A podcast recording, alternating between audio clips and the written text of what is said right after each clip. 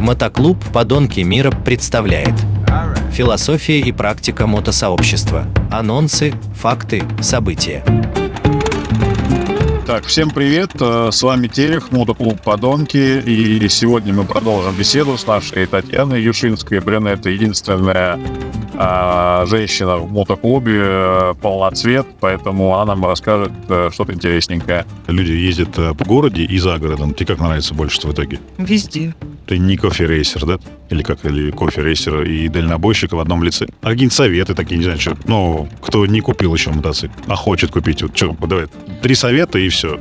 А можно больше? Да, Во-первых, девочкам только.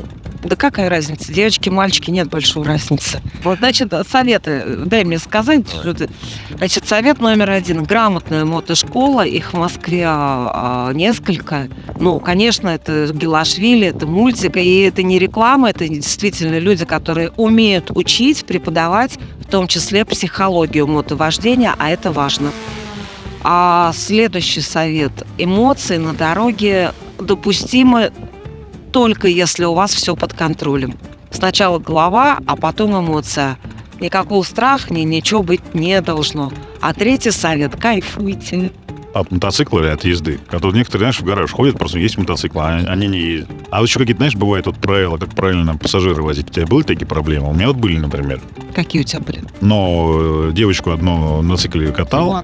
Нет. Серегин катал всего одну Нет, нет. девочку. Ну, как-то так было, катал ее, а она сидит прям вообще просто капитально неправильно. И я так вот, ну, я уже догадался, что она не любит, когда ее учат, и она, типа, все время все знает. И она говорит, типа, а что? Я говорю, ну, ты как бы там, посмотри теорию, как там правильно пассажирам ехать. Она говорит, знаешь, я столько сзади перекаталась, сколько ты не перекатал. Я говорю, ну, да-да, ладно. И прям вот Пораженный. да, прожженная такая, и вот она неудобно сидела, я пытался что-то объяснить, и потом, когда уже была следующая история, когда я увидел, что она несет шлем, а крепление шлема было два кольца. Ну, знаешь, да, такое? Какое? Да, считается, что самые надежные крепления, самые удобные, и типа, если какие-то случаются случаи несчастные, отстегивать легко. А подожди, да, и она, короче, я смотрю случайно, она идет с шлема, ну, я ей даю как бы шлем, она вроде в нем ехала. Потом э, сняла шлем, идет, и в руке держит его, а у ней, короче, шлем в итоге э, ремешки завязаны узелком. И я говорю, слушай, а как это узелком-то завязано? Это же вроде неправильно, это же два кольца, тут специальная застежка надо. А она посмотрела такая на меня, и, ну, я же понял, что она не любит, когда я ее учу, и она говорит, так тоже правильно.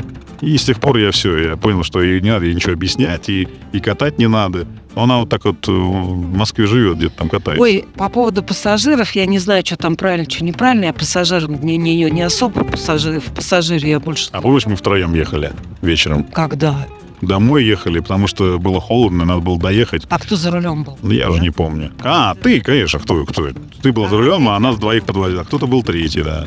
Александр у нас вот сам спрашивает, сам отвечает, но я все-таки скажу, что у меня был один прекрасный пассажир, это от границы Белоруссии, у него мотоцикл сломался, а мы ехали в Кишинев на слет.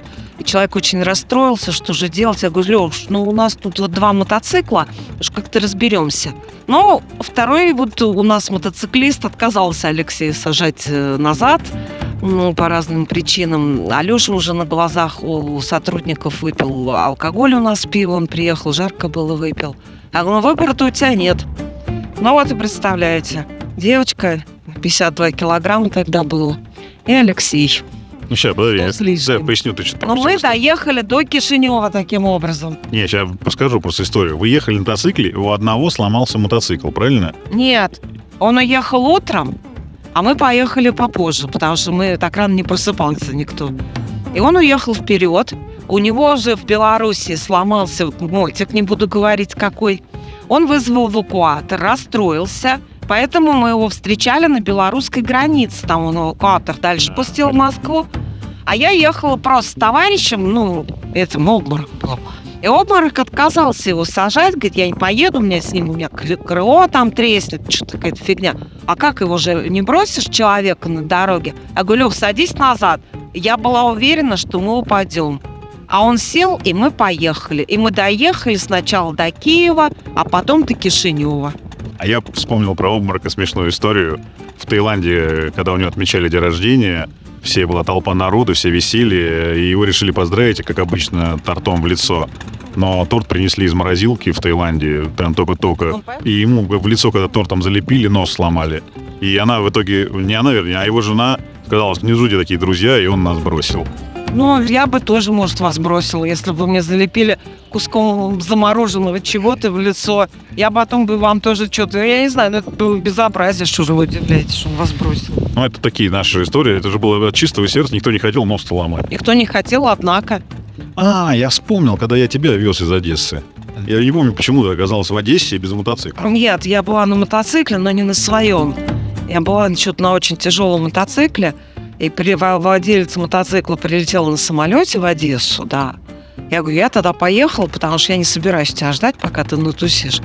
И Александр взял меня пассажиром. Девушке не надо с ним ездить, потому что он не следит за своими пассажирами, но при этом ездит нежно и аккуратно. И он, короче, ехал-ехал, я уснул и чуть не выпал у него сиденья. А я прямо помню, еду и чувствую, ты посередине спине мне по позвоночнику шлемом так чуп-чуп подстукиваешь, чуть клюешь, как Ты обычно. думал, я заигрываю, да? Да, ну не, не, ну я просто... А потом чувствую, в подмышку мне кто-то что-то подстукивает шлемом. Я смотрю, а ты там спишь, конечно. Ну, разбудил тебя, и дальше уже нормально доехал. Девушки очень симпатичный, приятный молодой человек. Очень вам рекомендую. Пишите ему в личные сообщения.